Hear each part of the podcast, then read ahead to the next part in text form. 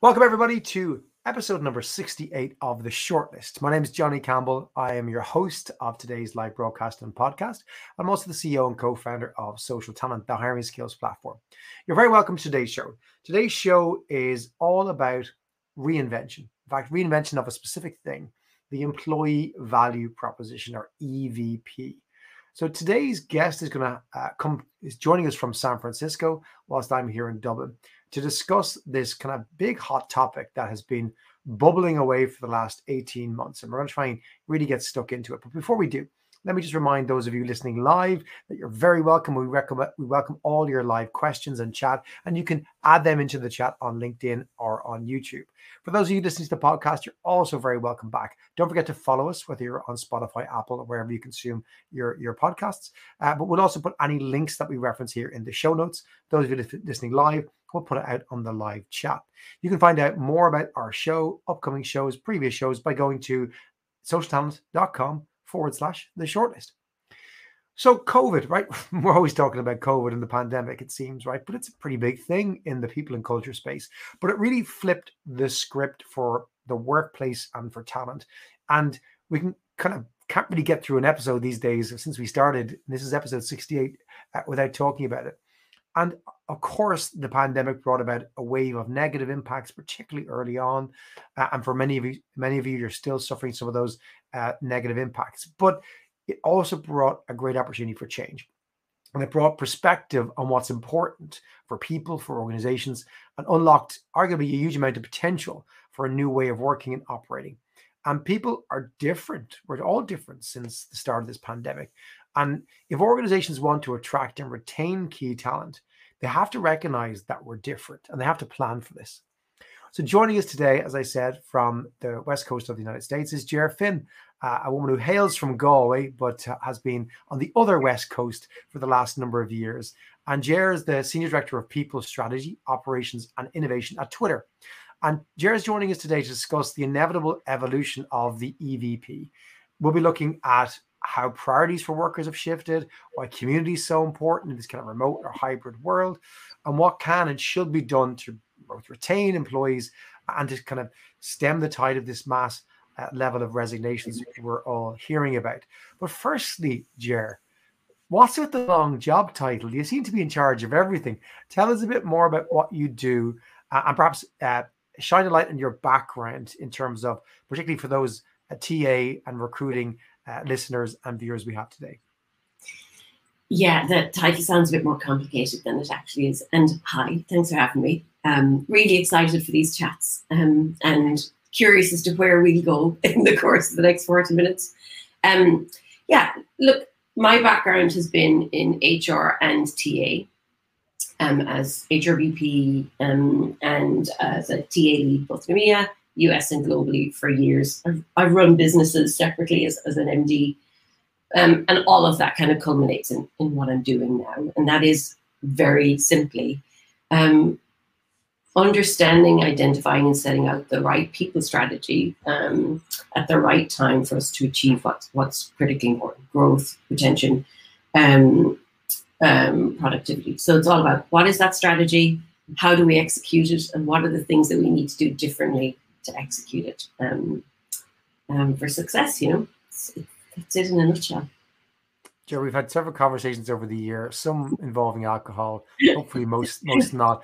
Never and people strategy, and, and I kind of I want to focus I want to focus today on your opinions because um, we've known each other a long time, and I'm always fascinated by your perspective on the world. So uh, not so much about what Twitter's doing, uh, but I want to talk about what you're seeing in the world and your thoughts are on you know EVP culture and people in, in a more general sense, uh, and in the market, and maybe your insights on companies you see in San Francisco you're exposed to, but what else is happening out there?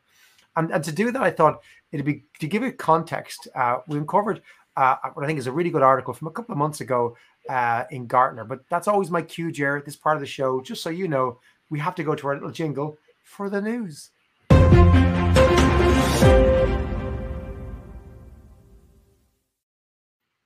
Sorry about that, Jared. It just happens. I don't know where that music comes from. Every time I say the word news, you say news and boom, it's in there. So I wanted to maybe open the discussion, Jared, with this uh, art, article from Gartner. We'll share the notes here. and it's entitled Make Way for a More Human Centric Employee Value Proposition.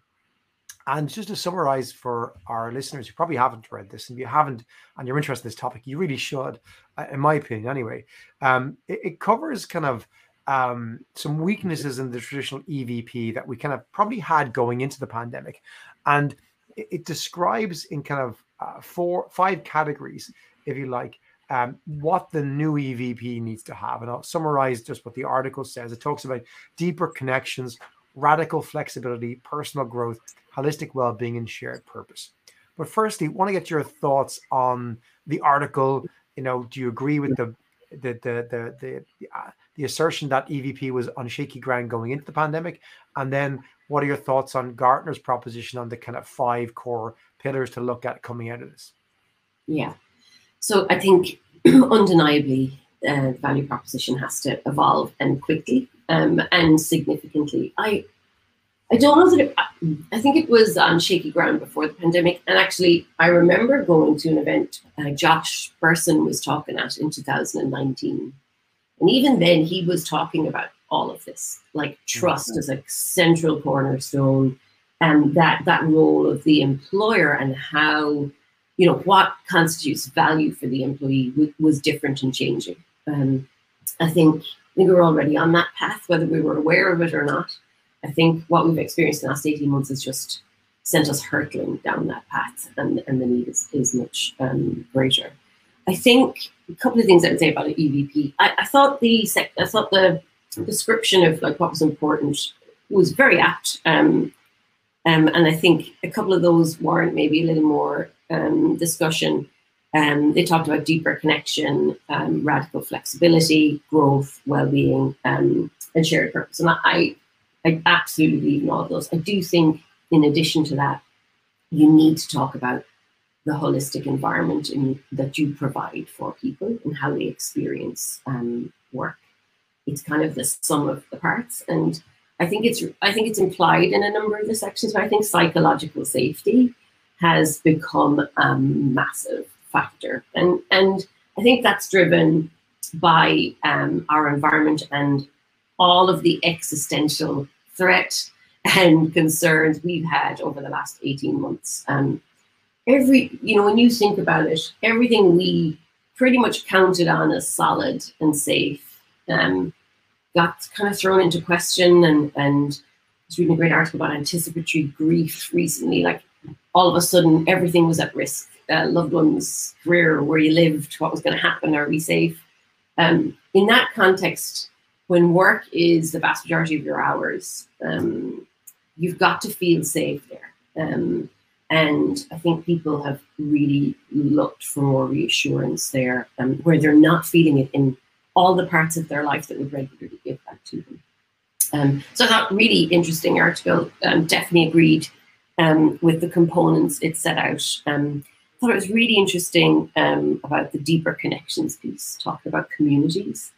Um, and I, I, probably have a bit of a different view here, but um, I think communities, I think um, in a lot of companies, communities became very internal and work based. And where you had in the past people moving for jobs, leaving their family, their friends, their base, going to new locations for jobs, work became community. In a pandemic, when things happen very quickly, that can be incredibly isolating. Um, and I think the role of community and work and in your locality where you are um, I think how we look at that and how employers support both parts of community or both experiences of community has changed.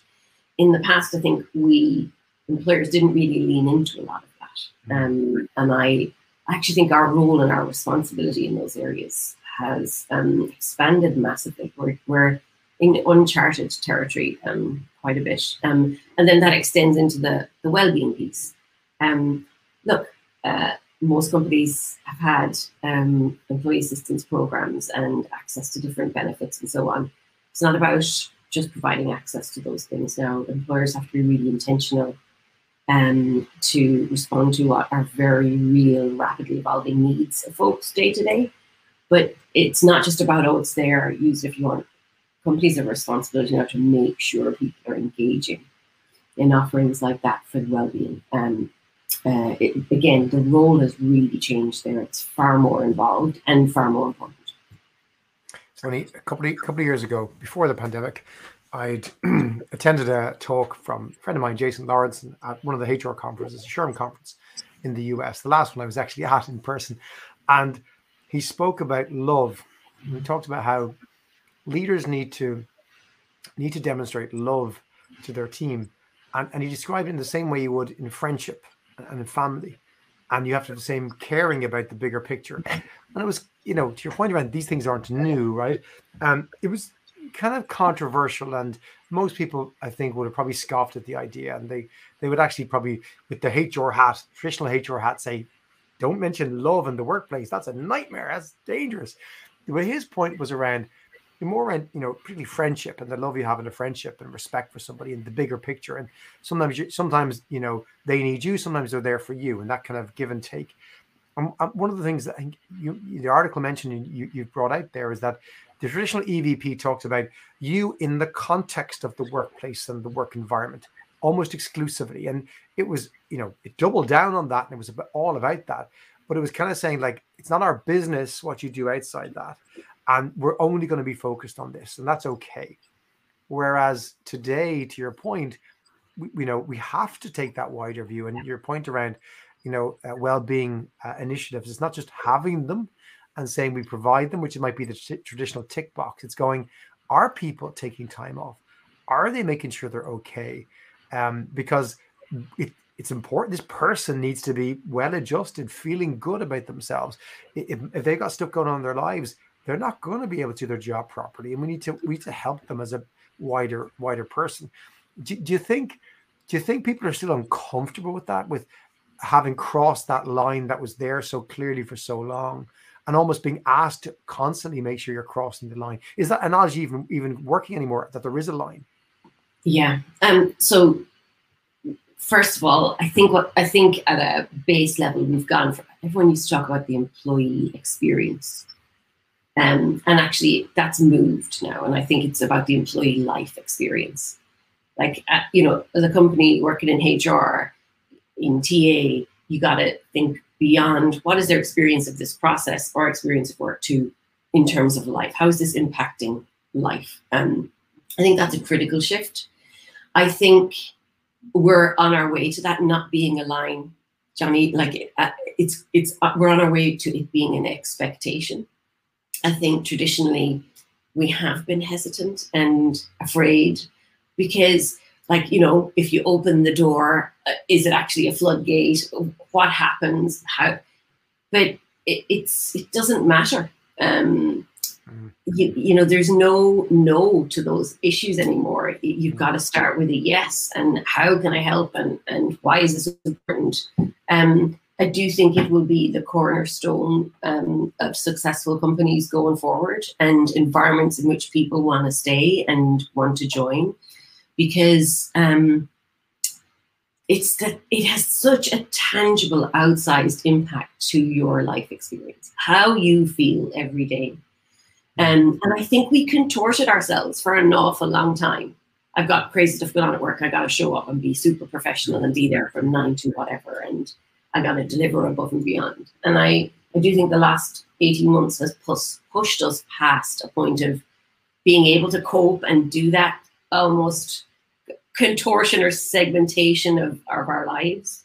And um, I, th- I just think it's brought real meaning to your whole self at work. And when I look at what, what people are talking about now in terms of leadership management, um, it's not just about I can set OKRs, I can manage and give like soft skills, empathy, compassion, um, but not performatively. So, like compassion and care in a very real, true sense, um, are going to be the defining characteristics of leaders and managers that people want to work for and with, um, and you know, define companies and environments they want to work in and be part of. And while people may be uncomfortable with it, and I do think I think not all industries will get comfortable at the same pace. Not all cultures will adapt or adopt that as quickly or as easily as others.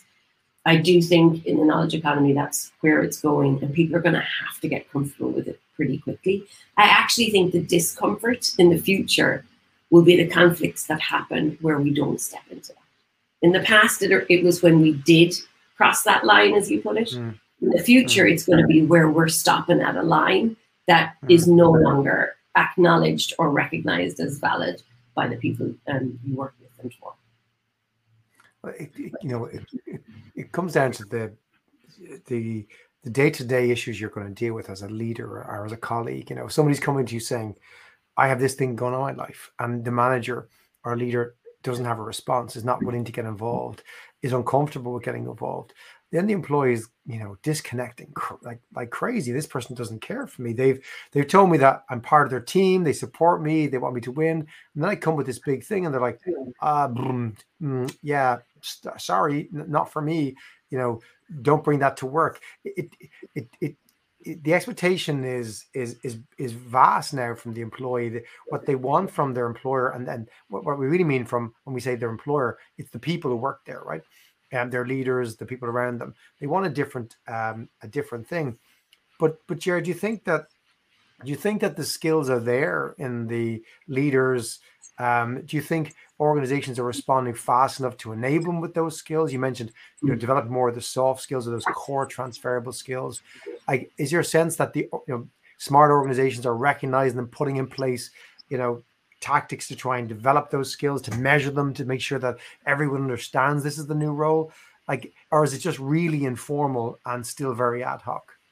Yeah, two two things. Um, I actually I don't think it's just about people having that skills and did they have them in the first? I think everybody innately has the capacity for compassionate care. And I, I think I think first of all you've got to start with the company and the environment. And I, have been using this phrase lately about creating space for managers to provide that experience for their teams. As a company, you know, you can't sit there and go, hey, managers, you're responsible for this, make it happen. You've got to put the structures in place that creates space for people to lean in there. And that's around, you know, if, if those conversations are difficult, they're not going to be not difficult, right? Someone's got some big personal going, they may not want to share it. What you've got to do is create flexibility and choice in the workplace and the work policies and that experience. And I say those things separately because flexibility, like you can provide options and you can say, you know, I'm we, will provide flexibility around hours or days or you know the benefits you pay. But you also have to couple that with choice. Like people have to be empowered to make a choice and not in and out of those things. If you have a sweet, that sounds a bit corny, but if you have um, those aspects of flexibility and you genuinely give people the choice to utilize that when they need it in their life, makes navigating that a whole lot simpler if you don't do that, you're kind of hanging your managers out to dry because because then they're living a conflict every day, you know. So I do think it's two parted. Of course, it's about the skill, the soft skills, the compassion and care, the focus on more than. I think the last time we talked about that, I talked about everything is a process of input. You process the input and you get an output. I think we're very much going to have to embrace the focus on the output and the flexibility in choice allows what people allows people to decide what they put in and how that gets processed to become your your product you're getting your work done. But you can't you can't give you can't get there. That output focus if you're not giving people flexibility and choice. And managers can't support their people well enough if they don't feel safe in that kind of ecosystem that those options are there. And that the company genuinely wants to recognize, reward, and, and values that balance. Um, so, you know, managers can't do it all on their own. There is some of the work around the structure and the process, the options and the, the choice, and about being really intentional about all of that. That will allow that compassion care to show up in a way that is productive and isn't, mm. it doesn't become uncomfortable in itself. Um, so I think it's two part. Um, I think people have those innate skills. I think people need time to adjust from where you probably didn't use them as much to where it's now an expectation. And you got to give them the supports to get there. You're right. The supports is, is so so right. It's the kind of process and support gives you license to then utilize your innate skills, right? You yeah. have the right to use it. And I've, i saw um, a really good way of representing flexibility, and the Gartner article touched on it, but it talked about flexibility on the X, Y, and Z axis. Um, you know, uh, those three axes being uh, place, which we're all we've all been forced to do, and we're learning about how to be flexible on, on place where you do your work. Time, which many of us are still coming to terms with, you know, working different times, not being all the same schedule, just working remotely. And the third being what you work on. Um, that you know, ultimately that's the that's the real kind of uh, requirement is to have flexibility on those three axes, which just require, especially the third piece, absolutely requires great process. You need to have really good process to understand like what are our measurable outputs. Your point about inputs and outputs. How are we measuring the outputs? Have we really thought about that? What's our system for doing that? How how regularly are we doing that as well? Mm. What's the what are the consequences of not achieving those outputs? What's the process in that? Yeah. Um, and then you work back to you know uh, time if you're, you're, opening up time as a flexible option, you need protocols on communication on how we work together. You know, do you have to attend meetings that are in person? What kind of meetings should be in person? What time? What if you're working different time zones? What's the protocol? You need a lot of detail in this. It actually increases the burden of process, arguably, to do this right, to have real clarity, and you need transparency it's mentioned as a separate piece, but you can't have all that without transparency about how it all works and then feedback loops as well. So it does require an unbelievable shift in the cultural focus and what mm. we prioritize and what we do from a process perspective to allow, to your point, the managers to actually do what they they probably have the skills to do anyway, but they don't know if they're allowed to do that or how to do that. Yeah. And it's it's interesting. So like that input process output thing is such a base model, and I I think it's a really good lens to look at things. And what you described that th- three axes, like when I think about that, there's a fourth axis which kind of goes through them all, but I kind of call it out separately. So um, it is it's so I think everyone originally thought flexibility was location, and uh, definitely now it's more also the times that you um, do that, and that's flexibility too then it's you know what you work on. And then the, i think the, the fourth piece is how you work.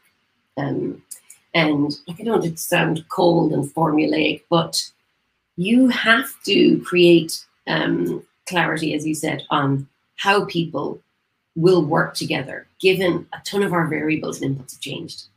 Um, um, and I, I, know we're having a more general chat, but it's interesting. One of the things that we did in the last year, so simple, so impactful. We started doing team working agreements where uh, we would pop in how we like to be contacted. Like I've got folks on my team who are like, do not slack me.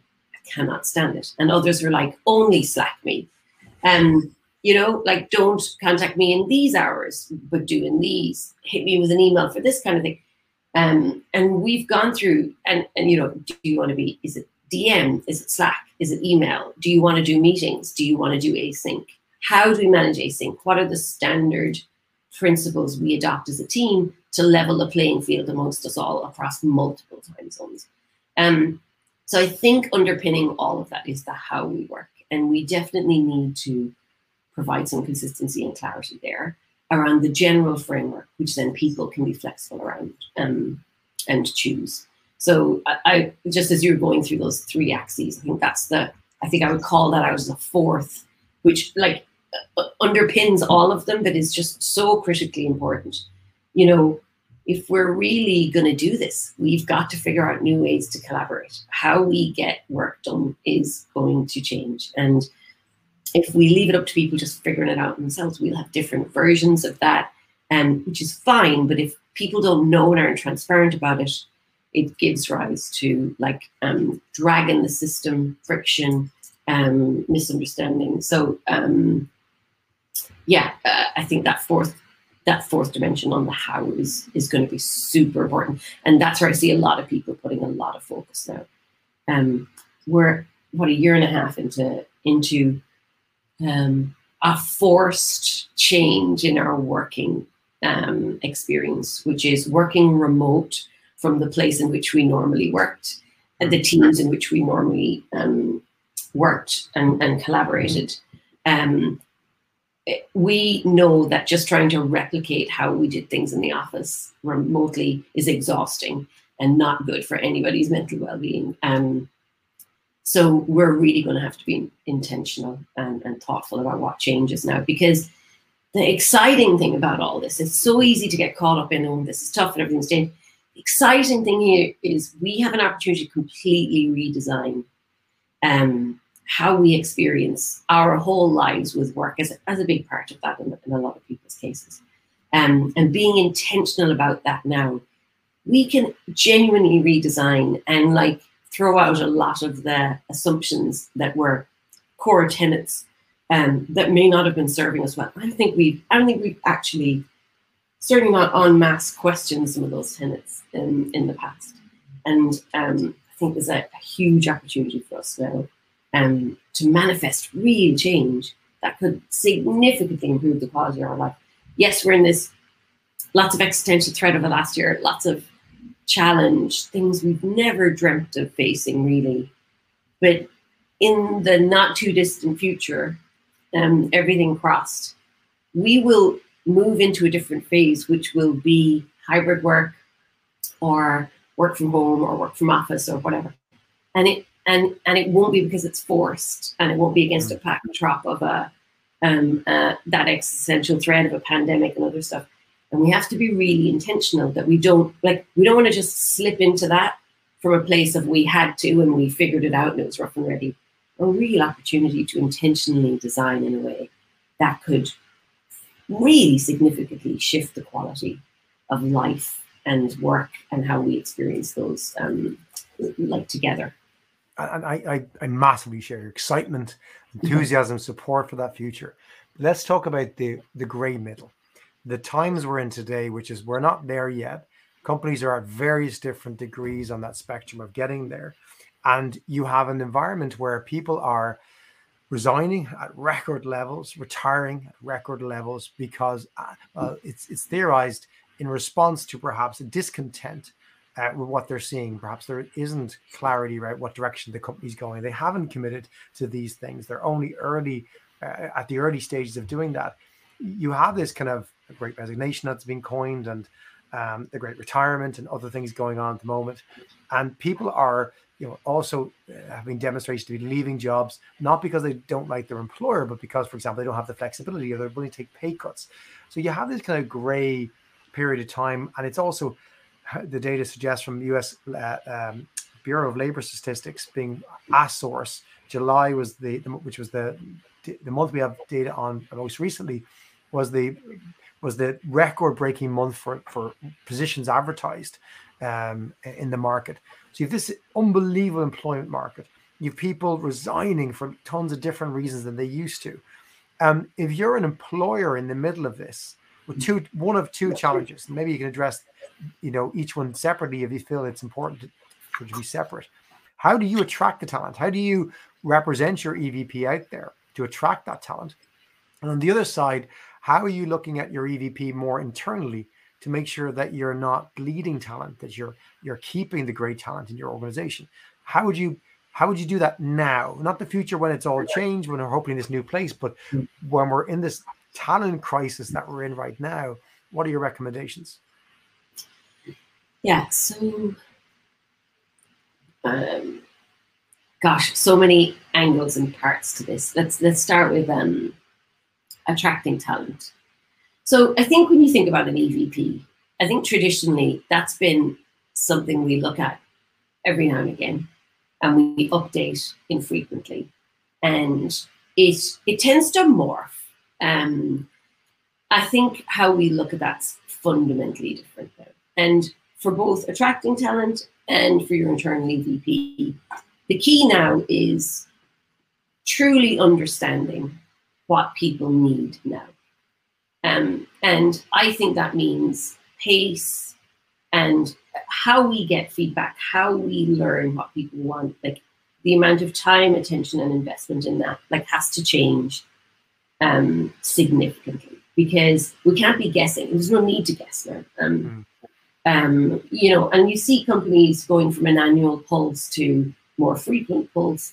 But it, that's not going to be enough in itself. You need the deep analysis of that and um, that data. You need like to meet people in moments of difficulty and stress, whether that's listening circles or opportunities for feedback, be that anonymous or otherwise. Open discussions about the hard stuff. You cannot shut that stuff away. You kind of have to meet it as it happens openly, which is the trust, transparency, vulnerability thing kicking in again. But if you do that, the rewards are a real understanding of what people value. Um, and I think in the past we made broad assumptions about what those things are. And I think what we now need to realize is everybody's experience is different, which is why you must have flexibility and choice at the core of what you're doing. And I think that has equal importance for people you attract um, and and people that you you know are already part of an organization that you want to um, retain. Um, I think there's a real um, um, people don't want to hear about the performative stuff. Like you've got to follow up what you're saying with action and consistent action and commitment to what you're doing.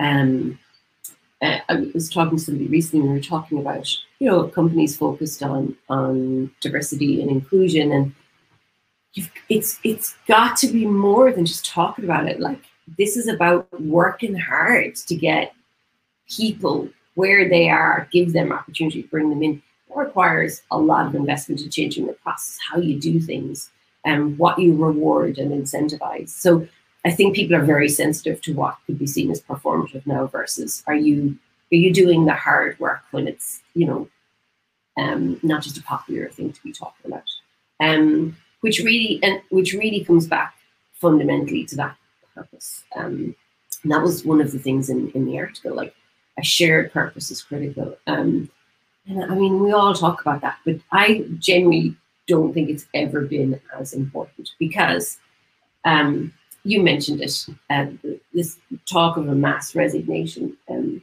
so my one caveat here is we all go through moments of if something triggers us in our life or in our year or whatever that gets us thinking about, you know, my purpose, my place in the world, am I doing the right thing? Is this what I want? I think what's really incredible about right, right now is we've all been triggered at the same time to have this really deep conversation with ourselves. So I do think that's a part of it. And I mean, I think that's wonderful that people feel empowered to lean into that and make decisions that helps them reconcile and be happy with those choices um, better. So I do think that's a huge part of it. But that's why purpose is so incredibly important. Um, and, you know, as we work right now, um, in a pandemic, working remote from where we used to be versus like voluntarily working from home in a lot of cases. Um, a lot of work is one to one, like screen to screen. Um, connection to that purpose and how strongly people work by the values and principles that are embedded in that company defines everybody's individual experience. And to me now, it's about, you know, is what we're saying purpose, values, principle adding up to what people's experiences are. And if not, then I think you're going to see people making choices to, to leave, look for different things.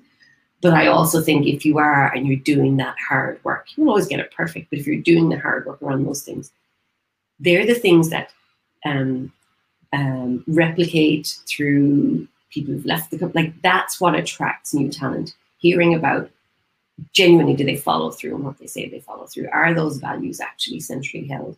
Will I experience them day to day? That's that's the huge piece right now. When I talk to people who are looking to move, that's what they want to know. They're talking to people, they're connecting with people they don't know, going, talk to me about your experience at work. Is that real? Mm. So I think there's no tolerance for the performative. People aren't drinking that Kool-Aid. It is about are we doing the hard work and following through on that stuff. Um, I think that was always a factor. I just think it's multiplied um, many, many times right now. There's a great quote, uh, our comment here from Simon Wilkins, who's listening, saying, Life choices are being made instead of chasing the conventional career ladder. I think that's a, a really good point. It isn't just about how do I get to A to Z for my career. It's like, what's going to give me the best next move for my life, yeah. um, which perhaps we didn't have quite to the same degree before. Well, people um, aren't anchored to that ladder anymore. Yeah. It's, it's, I, I think there's something incredibly powerful and wonderful about that kind of um, freedom and people realizing that there is there is choice. Um, so yeah, I, I love that. I love that comment. It's nice. So so if you look if you look at you know going forward, you know, again back to the market we're in at the moment, um, how would you differentiate yourself uh, through your EVP at the moment? If you're looking at your traction strategy, let's say you are in an organization that have committed to these things, they have, let's say, the flexibility we're talking about. You're making strides to those. Um, you know, one, how do you how do you best go about communicating that? And then, is there a risk that if everybody eventually gets there, that we have no differentiation left again? Um, wow, the last thing makes it sound all a bit futile. So I'll come to that last maybe.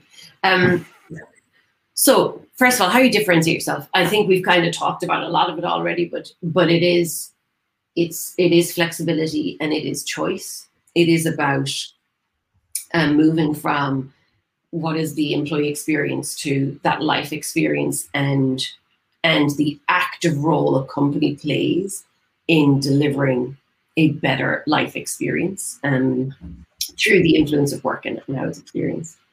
Um, uh, I think that it, there's two pieces to that, and one is that focus on well-being, um, and again, it not being performative, it being involved, um, purposeful, intentional.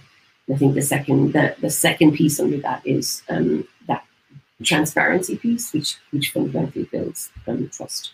Um, here's what's interesting. I think we've gone through a massive period of change, and I think a lot of that change, a lot of the circumstances or experience will be um, temporary, albeit, albeit they don't feel temporary. There will be a point where we are making free choices about where we work and how we work. Um, and just like none of us could have predicted quite all of what's happened in the last 18 months, we can't really predict what that's going to be. And as people come through this period of reflection, like this mass synchronous global moment of reflection, we don't know what's going to come out of that, where it's going to land. So I think mm. a key differentiator is be honest about that. And like, and don't become complacent about it. You could very easily take a view of things now, which would be disproportionately informed by a negative backdrop of forced change versus intentional design for what's right. You have to be very careful and go, I don't know, but I'm going to stay very close. I'm going to actively listen and I'm going to be intentional mm-hmm. about what we do on a regular basis um, so that we're updating almost constantly. That it's not, I've looked at it, I've decided this, and we're going to do this for you it's absolutely going to have to be co-created. People want to know that they have real-time influence on how things are going. Um, and I think that kind of transparency about, look, I don't know, but talk to me about whatever. Like, let's let's figure this out, and we're going to keep reviewing it. Versus, I think, I think there's um, there's the risk that people will be so desperate for clarity they'll go, okay, we've decided this is what we're doing. It's hybrid and it looks like this. We're about we're about to go into the greatest period of test, pilot, co-create, iterate, or at least we should ever. Um, and I think that it's very important um, to be transparent. We don't know what it is. We want to figure it out. It's going to continue to change. And that you're meeting people exactly where they are with their needs. Mm-hmm. Not, I've taken a view of what I think you might want. I'm going to do it for you let's stay um, communicating. I'm going to be transparent to what you are thinking is let's figure out what works and give me that feedback on did it hit the mark, did it not? And that constant, um, almost incremental evolution of those things as we experience things differently. Because just as we're all having this mass moment, that's going that's going to continue, just in different ways, with more um, option um, versus it being foisted on. Um, and I, I, think that's the differentiator is like that honesty and transparency. What we don't know at all, but we are here for it, and we want to figure it out with you. And um, because that's what's going to lead to a design of an employee life experience that allows people to flex in a way that works for them. And that's not the same for any two people, really. It's not, and you know, if I look at it from from summarizing summarizing some of the things you've said there, at least as I'm hearing them, you mentioned at the start choice and flexibility, and it's almost making sure that you also bring choice into the flexibility, in that you know, rather than saying this is how we're going to do flexibility, because flexibility doesn't mean the same to absolutely everybody. Choice starts with eh, cooperation, involvement, getting people, you know, involved from the start, in the design of this future. There isn't a template to that just steal. Like it's not like go steal the Twitter template or the GitLab tw- template or etc. It's like look mm. at these things; they're all interesting. Nobody actually knows where it's going to end up. To your point, but let's get involved with the conversation. Let's get everyone's feedback. Let's get our thoughts. We may make mistakes, but let's constantly iterate and get that feedback on that process. And let's see where it, leads us. Guided by the company's necessity to get things done, right? And that's having that that focus on output. What are the clear outputs we still need to have in place at these timelines? We still need to sell stuff, build stuff, design stuff, deliver stuff, support stuff, whatever that might look like it's not a massive big hippie experiment to go figure out the world and be all lovey-dovey to each other. You know, we're saying that we we have business goals; they need to be met. Let's make them super clear. We all do it because of this jo- joined up purpose, but we do it.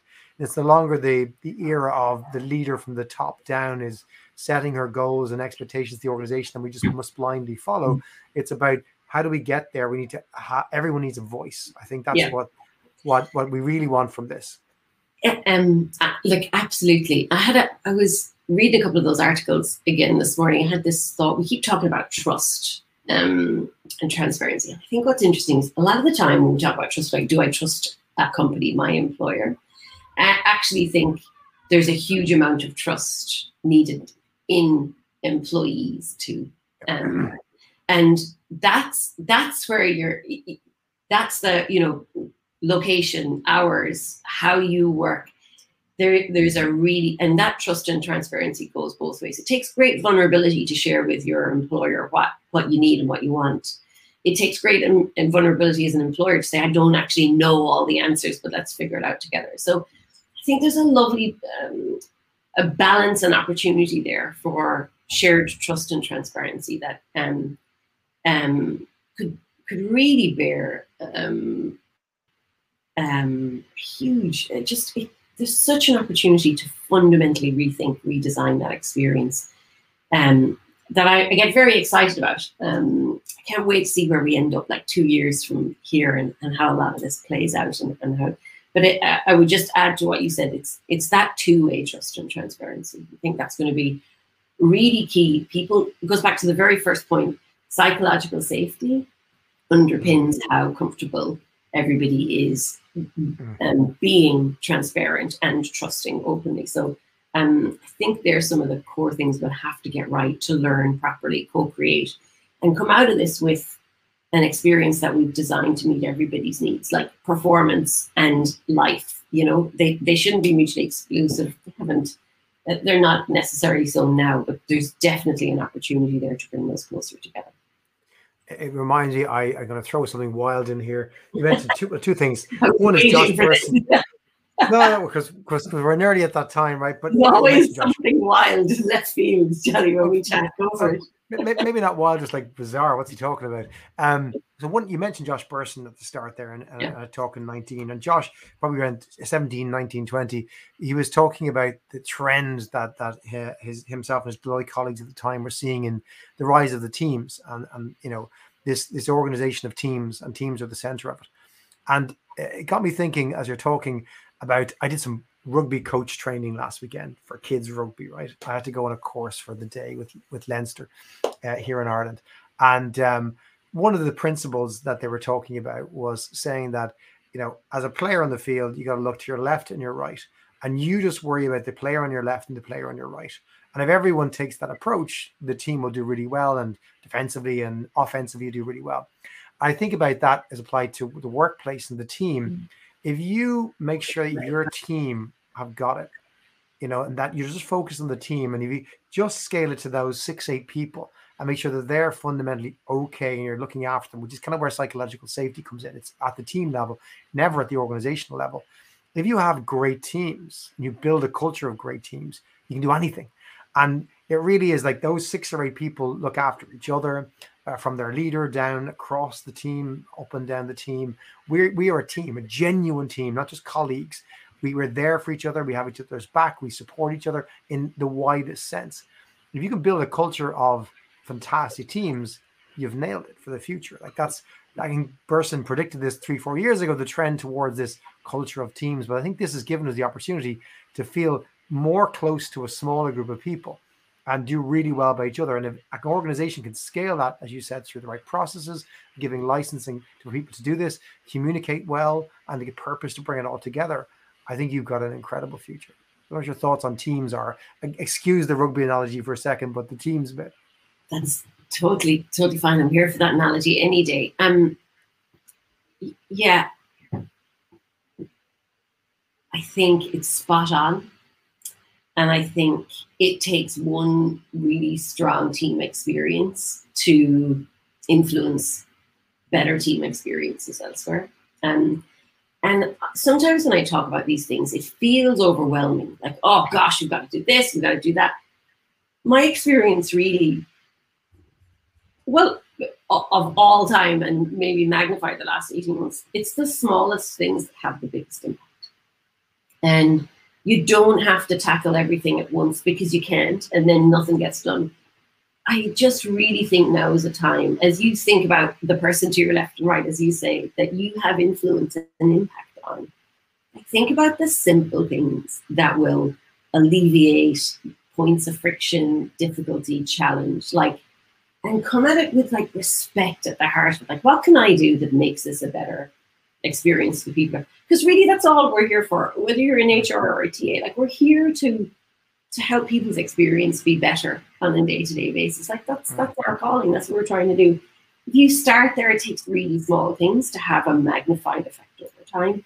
And it's it's really important right now to not be overwhelmed by it. Everything, so much in life is overwhelming right now. Start with the really simple things that you'll identify and find out. Just think about how am I respectful and supportful and caring to the community, which become has become way more important than I think ever before over the last 18 months. In other words, I'm saying exactly what you said with an exclamation mark. And with no rugby analogies, which is dead right. So, Jared, we're, we're over time. It's been such a pleasure, as it always is, to chat to you. Can't wait till we get to meet in person again. It's been a few years. But as we close, I was wondering if you could leave us with your advice for our shortlist. What one piece of advice would you have for our listeners, for our audience today, from your own experience, or perhaps advice that's been passed down to you from upon high from somebody else? What would that be, Jared? Oh boy, um, I think I think just in terms of where we are right now, this cohort of people uh, working in uh, it, it, as part of that people team, whether it's HR, um, talent acquisition, don't underestimate your influence and your potential impact right now. Um, I genuinely believe we're at a moment of outsized impact that will have which will have effect on how we all experience work for decades to come. HR goes through these transformations. Every, this is it, and this this one could be seismic. Um, I will say, prioritize your own care right now because there's an awful lot on our shoulders, and um, you know, there's all the analogies like whatever you can't pour from an, an empty cup or whatever you must prioritize your well-being. I see the pressure HR professionals and, and TA professionals are under right now. Um, what a year of change for TA from like hold on on recruiting. Can you lean in and help us with other stuff? Can you expand where you're having impact? Um, oh, now we're back to like hyper growth. Can you hire record numbers of people at a time where there's so much uncertainty? That takes such a toll. And as much as we're talking about broad intentionality about how we design for the future, really think about what's right for your own well-being and care now. Um, TA is the lifeblood of an organization, particularly in a period of growth. It's the lifeblood of an organization, and you know it's a lot to carry. Um, focus on what works for you, on the design of your uh, employee life experience, to help you do your best job because otherwise the stress that that takes a real toll and no one needs to hear that and not that anyone needs permission but like please, that must be your primary mandate for the next while. Um, and I think just like we're talking about um, what's that, the value proposition going forward, now is the time for centering on your own value proposition. What is what is important to you and about you? Um, because I, I tell you, I always say if I can get up in the morning and look in the mirror and not feel terrible about it, like you've got to live true to your own values and and the center of you. And now's the time for really, really um, purposefully looking at that because it's been a hell of an 18 months and we've all been pulled left, right, and center. Um, I said it to you, I was home recently for the first time in two years. You've got to re anchor yourself about what's important and be intentional about it because think we've all drifted and maybe not quite known or realized. So focus on yourself, and the design of what you want to do, what makes you happy in the best way possible. And and, and be really intentional and thoughtful about it right now. Now is the time. It's very exciting. Yeah, I'm going to mark it in the diary. Two years today, you're coming back. Let's have a chat and see how we've got on. See what oh, I love that. Oh, I love that. I'm I hope you got it. What's that, Johnny? I'm putting the calendar invite out to you today. Okay. We're doing I, it. I hope we're both in Ireland doing it, um, preferably over um, a glass of something. We'll do it live. Jess, thanks so much for joining us, sharing your Oh. wisdom, thoughts. I could chat for as many more hours, but we do have to go. Oh, Uh, and I know you've got a busy day ahead. Thanks for joining us. Let's have you Bye, back. Joey. You Really take care of yourself. God bless. Bye all. Take care. Thanks, Bye-bye. Sarah. And thank you for joining us, listening or watching here today. Hopefully, that's given you some ideas, some inspiration about the future, some positivity, some tactics, some things to think about. Maybe uh, just a, a voice to support what you already felt yourself. And you felt that this is what I think about the world. This is what I think is happening and where we're going. But I don't know if anyone else thinks this. Well, uh, Finn from Twitter agrees with you, and uh, many more like her and myself do. So let's hope that this continues for the next two years and we and more and we see a real transition in in the way we work and some of those great opportunities that are there in front of us right now but our next opportunity is next week. We'll be back on the shortlist next week uh, for the last shortlist of september. And joining me on wednesday 29th of september we'll have christabel feeney who's the director of employers for change at the open doors initiative. And we're going to be talking about disability inclusion in the workplace want to shine a light on this topic because it doesn't get perhaps the attention it uh, deserves. And it's a major issue, particularly for those uh, who are most affected uh, in the workplace in this area. It's something that is a really important thing for us here in SocialTalent. And we're going to have uh, Christabel from Open, Open Doors Initiative. It's an Irish aid organization that helps get people into work, into real solid employment. And Christabel is going to be talking about the experience she has and the work that Open Doors do, and just some of the challenges that are out there in the community uh, of those who are disabled, who are struggling to really uh, be seen in the workplace and get the right opportunity. So join us for that Wednesday, 29th of September, 4 p.m. UK Irish time. That's uh, 11 a.m. on the East Coast, 8 a.m. on the West Coast of the US, or you can find it on podcast or Spotify on Wednesday evening, Thursday morning. Until then, we'll see you next week and take care.